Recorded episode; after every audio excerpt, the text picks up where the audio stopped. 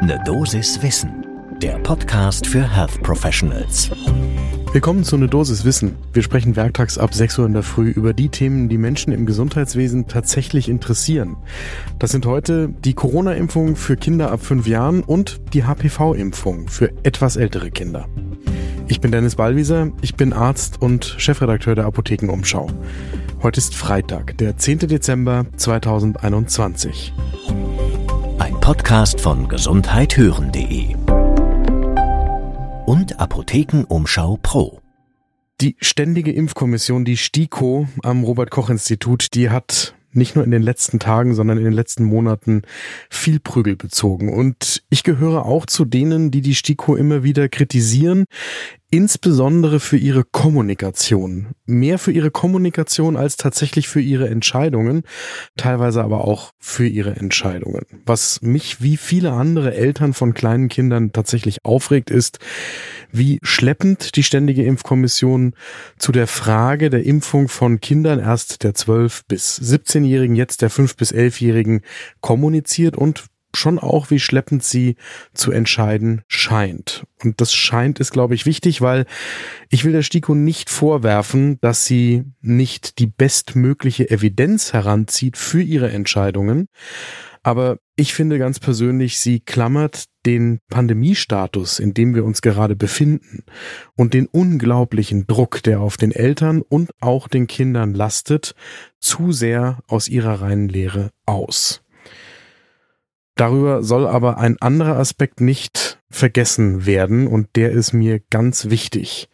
Die STIKO ist nicht schuld an der Gesamtlage, in der wir sind.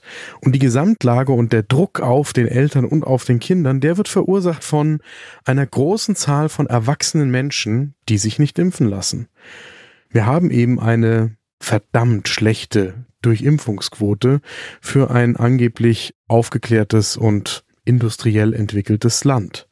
Und das müssen jetzt zuvorderst die Familien ausbaden. Und ein bisschen was von dem Ausbaden, das bekommt eben auch die STIKO ab, weil sie so agiert, wie sie agiert.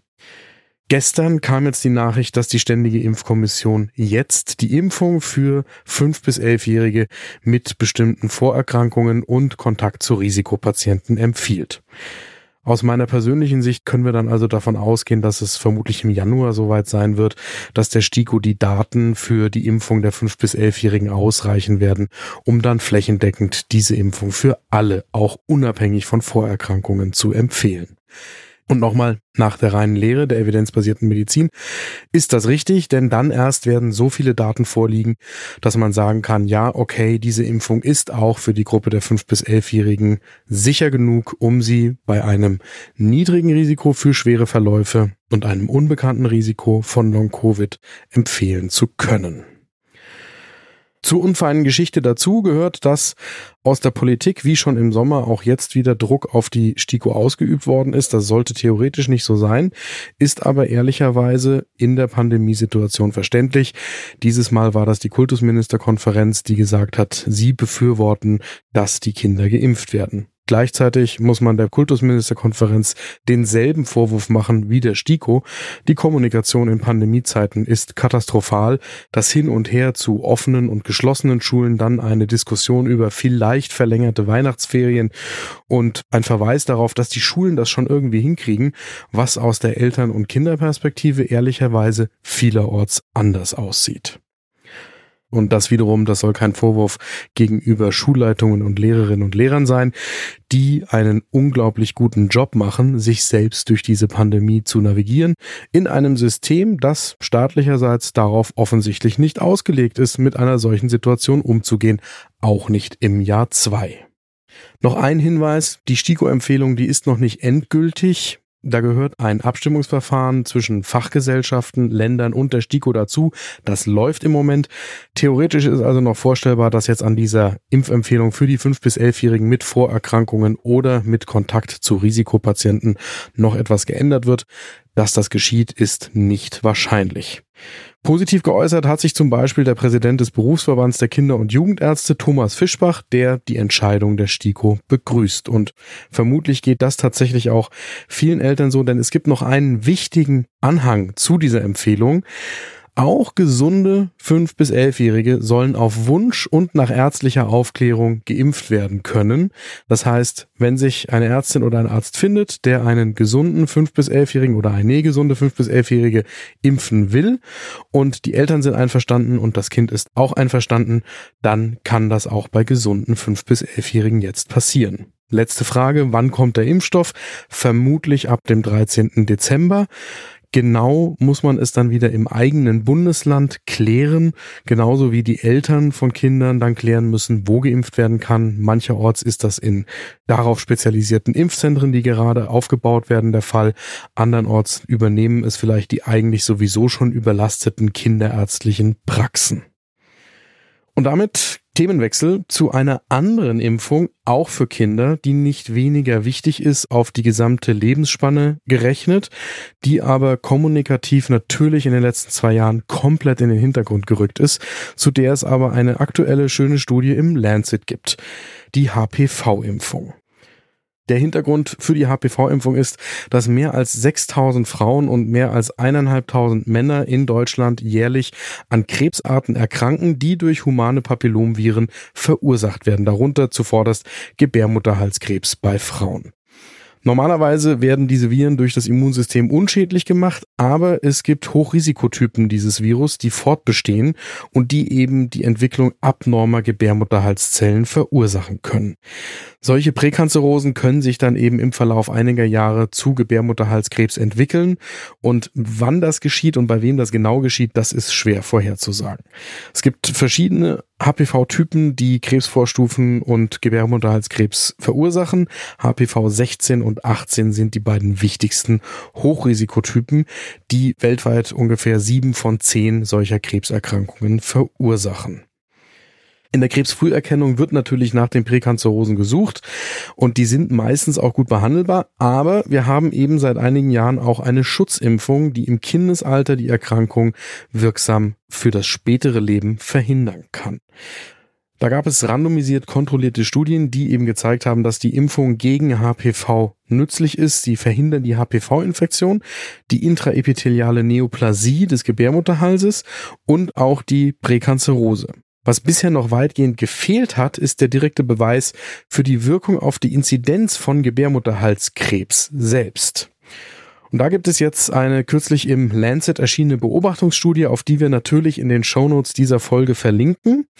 In England, da wurde die HPV-Immunisierung 2008 mit Cervarix, einem bivalenten HPV-Impfstoff, eingeführt. Der ist am wirksamsten, wenn er vor jeglicher Exposition mit HPV-Viren verabreicht wird. Das heißt, vor Beginn der sexuellen Aktivität. Und deswegen ist die Routineimpfung damals für Mädchen im Alter von 12 bis 13 Jahren angeboten worden.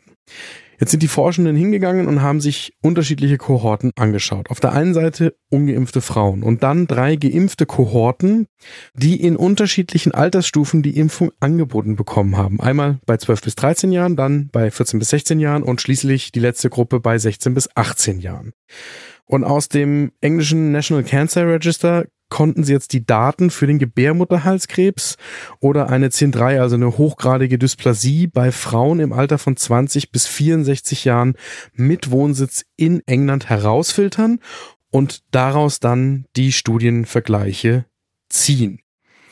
Wenn man die Inzidenzraten von den nicht geimpften mit denjenigen vergleicht, die im Alter von 16 bis 18 Jahren eine Impfung angeboten bekommen haben, dann sind sie bei einer Modellschätzung um ein gutes Drittel, 34 Prozent niedriger bei den Geimpften. 62 Prozent niedriger bei denjenigen, die die Impfung im Alter von 14 bis 16 Jahren angeboten bekommen haben und 87 Prozent niedriger bei einer angebotenen Impfung im Alter von 12 bis 13 Jahren.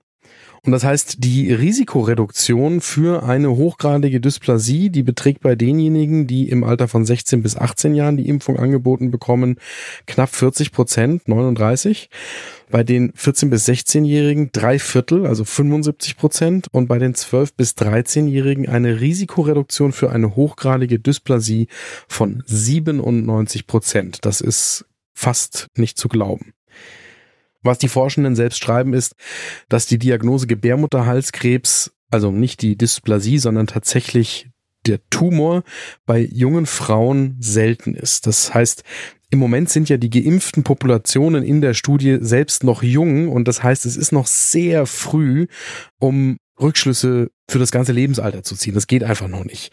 Das heißt, die volle Wirkung der HPV-Impfung auf alle Gebärmutterhalskrebsarten, die kann man erst in einigen Jahrzehnten wirklich beurteilen. Aber trotzdem ist das ein sehr positives Zwischenfazit für die HPV-Impfung in England. Beim Thema Impfung und gerade beim Thema Impfung von Kindern und Jugendlichen, da stellt sich natürlich die Frage nach Nebenwirkungen. Das hat 2018 ein Cochrane Review genauer angeschaut. Das Risiko für schwerwiegende Nebenwirkungen bei der HPV-Impfung im Vergleich zu Kontrollimpfstoffen, entweder Placebo oder ein Impfstoff gegen eine andere Infektion als HPV, ist ähnlich hoch mit einer hohen Qualität der Evidenz. Die Sterblichkeit in den Gruppen, also einmal HPV-Impfstoffgruppe und einmal Kontrollgruppe, ist ebenfalls ähnlich, wobei insgesamt bei der jungen Gruppe natürlich die Zahl der Todesfälle Gott sei Dank gering ist. Und schließlich die Frage zur Fertilität. HPV-Impfstoffe erhöhen nach diesem Cochrane Review von 2018 nicht das Risiko für eine Fehlgeburt oder einen Schwangerschaftsabbruch wobei die Forschenden da 2018 eingeschränkt haben, dass nicht genügend Daten vorliegen, um bezüglich des Risikos für Totgeburten oder Fehlbildungen bei Neugeborenen sicher zu sein. Was sagt denn jetzt die STIKO für Deutschland zu dieser Impfung?